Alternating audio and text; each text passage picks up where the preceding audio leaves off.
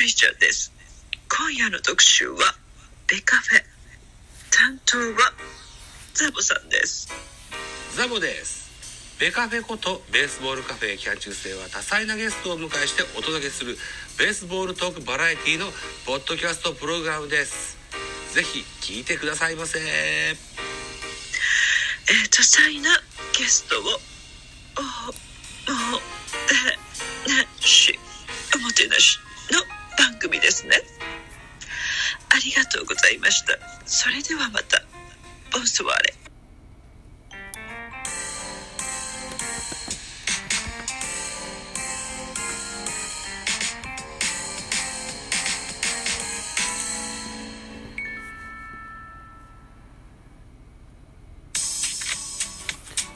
はい、どうも、ザボでございます。ミドル巨人くんでございます。この番組、ミドル巨人くんは巨人おじさんザボが巨人を語る番組でございます。さあ、今回もいろんな記事をご報告していきましょう。えー、2022年1月1日、スポーツ報知からこんな記事を持ってきました。巨人原監督、22年は主力、対未知の力。秋広優斗、中山ライトら全員にチャンスという記事でございます。巨人原辰徳監督が63歳がスポーツ報知にセリーグの派遣、そして日本一奪回をキス新シーズンを語り尽くしたレギュラーを一旦白紙化するということを明言いたしまして、今季の主力に、えー、保守岸田、二塁広岡、そして秋広、中山ら、未知の力と競わせる考えを披露した新しいスローガン、不屈ジャイアンツエボリューションのもと、どんな状況でも決して諦めずファンをドキドキとさせる試合を約束。雪辱に燃えるチームを新春から余すとこなく激白したといった記事でございますね。スローガンこうなんだ。不屈。ジャイアンツエボリューションなんだ。へえ。さあ、続いていきましょうね。雪辱を期す1年が幕を開けた。原監督の胸の内は、例年以上に熱く燃えていた。今年、標榜する、あ、あたら、あ、新たな指針のもと、頂点の座を奪い返すことを元旦の誓いとした。今季は不屈、ジャイアンツエボリューションというスローガンのもと、戦いを挑んでいきたい。読んで字のごとし。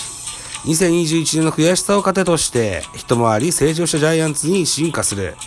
今の自分、チームに非常に大事な言葉ではないかなと。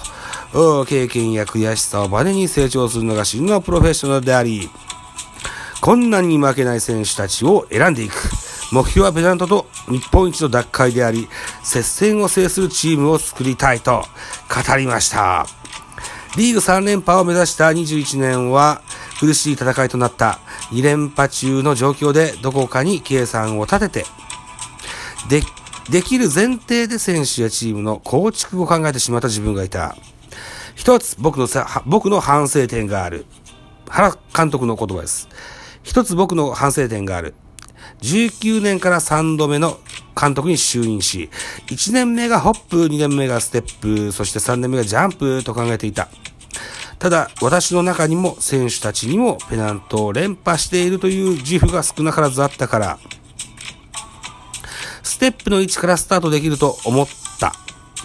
しかし、それは大きな間違いだった。ステップまで来た人たちの力が向上、維持していく保証は何もない。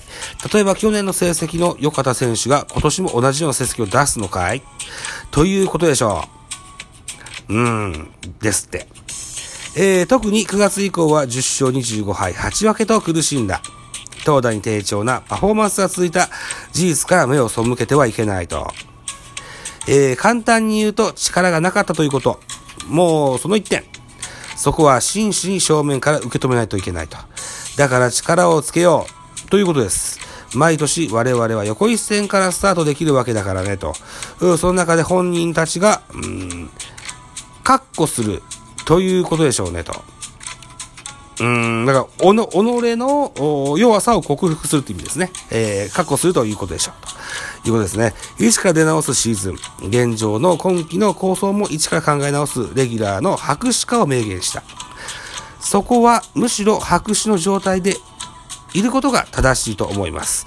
ジャイアンツのレギュラーはやっぱり一流二球団の各ポジションの1番手、2番手でいてほしい。高いハードルの中で白紙化だ。もちろん序列はありますよと。えー坂本丸、岡本和真の看板バッターたちは、持っている力を発揮できれば当然12球団屈指の実力者であることに疑いはない。屈辱の昨シーズンを必ず糧にしてくれると信じています。隼人が昨年本来の力からするならば打率も打点も含めて物足りない数字ではあるよね。えー、今シーズンはやってくれるでしょう。カズマも終盤の不甲斐ない打撃。それと CS において怪我をした。そういうこともプラスに変えてくれると思う。丸にしても、ファームで調整したり、スタメンを外れたり、これも僕はプラスになってくれると思います。チームを構築、構築する上で鍵となるのは、この数年固定しきれない保守と二塁。センターラインとしてチームの中で最も重要なポジションに未知の力に期待したいと、したい思いを吐露した。保守。二塁がすごく悩むよねと。ここは競争とはいえ育てるポジションじゃない。小林、大城に関しては昨年は非常に大きく期待しただけ、期待したけど、なかなか期待通りにはいかなかった。じゃあ、岸田を最初に使ってみるとか、あるいはこう、二塁では、吉川直樹もいい選手だけど、1年間通して戦うという点においてはなかなか物足りないと。スピードもパンチ力もある疲労化を、じゃあ思い切って使ってみるか、ということも考えられるしね、と。原辰徳、このようにおっしゃってございます。打順に関しては21年は110通りを数えた。多いな、110。そうっすか。えー、指揮官はやはり234。えー、この打順に坂丸岡が理想という。そのためには、えー、やはり、前後の1番、5番を確立することができるかだ。僕は隼人はやっぱり2番にいると、相手は嫌だと思う。初回に打席が回ってくる。1、2、3番というのは重要だよ。しっかりとした5番、1番がいると上位の並びは考えなくていいというところはあるかもしれないねと。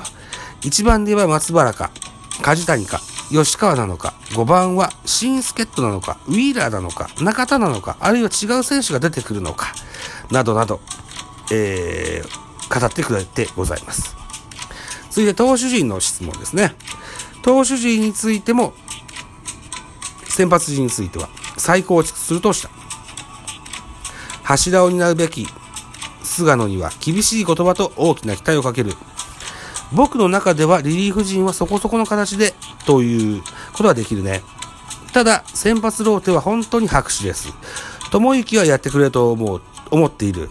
あれだけの屈辱的なシーズンを忘れないことはね、自分の役割は思っている以上に大きいということを自覚してほしいです。と言っていますね。えーっと、21年にローテで回った戸郷、高橋、山口にも、頭角ランプは灯さない。それぞれ見えた課題を解消し、もう一段の成長を求めた。戸郷も勇気も、昨年の前半はチームを引っ張ってくれた。ただ後半のように請求が悪い状態ならば、22年ローテに入れるかといったら僕の中では入ってこられない。山口にしても、最後の年に比べると、移籍前のね、最後の年に比べると、9位請求、すべてが下がっている現状。そうなんです。山口俊、メジャーに移籍する前の年は、あの、最多賞、沢村賞など取ったんですよね。うん。えーっと、えー最後の年比べると9位請求すべてが下がっているという現状は、しっかり把握しておく必要はある。しかし、今言った3人の投手は、えー、東郷、高橋、山口です。えー、は、ローテに近い存在であることは間違いない。なんと言っても経験値がある。それはもう、発奮して、えー、掴み取ってもらいたいと語ります。レギュラーが白紙ということは全ての選手にチャンスがあるということだ。野手で言えば、秋広、中山投手ならば、堀田、山崎伊織など、今季で2、3年目の若手選手にも期待する。簡単なことではないけどね。えー、けれど、私たちの中では非常に楽しみであり、逆に育てなきゃいけないという強い義務感がある。一軍で出るためには、打つ以上に大切にしてほしいことがある。2年目でレギュラーをつかみ取った坂本を例に出し、原監督は若手への金言を送った。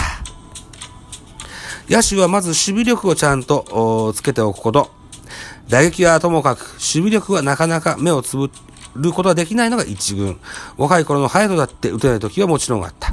でも走る、守るという部分においては強かった。だから、我々も我慢できた。松井もそう。打つことは非常に難しい。3割の中身は、凡退の内容はともかく、7回はミスがある。しかし、走塁守備は、その確率じゃ話にならない。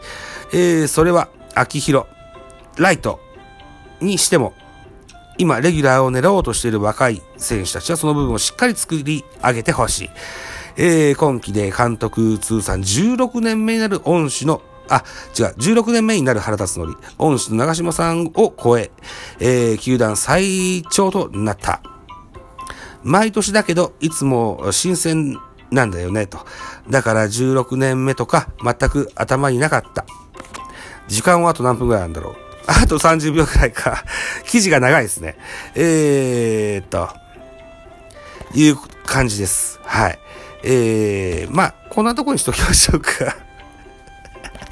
はい。えー、なんか見れなくなっちゃった。ごめんなさいね。と。まあ、だいたい大まかなことは喋ることができましたのでね。はい。いうようなことで、横一線と、あ一からチームを作るよという原監督のお話でした。はい。えー、閉まってまいりましょう。2022年、頑張れジャイアンツ。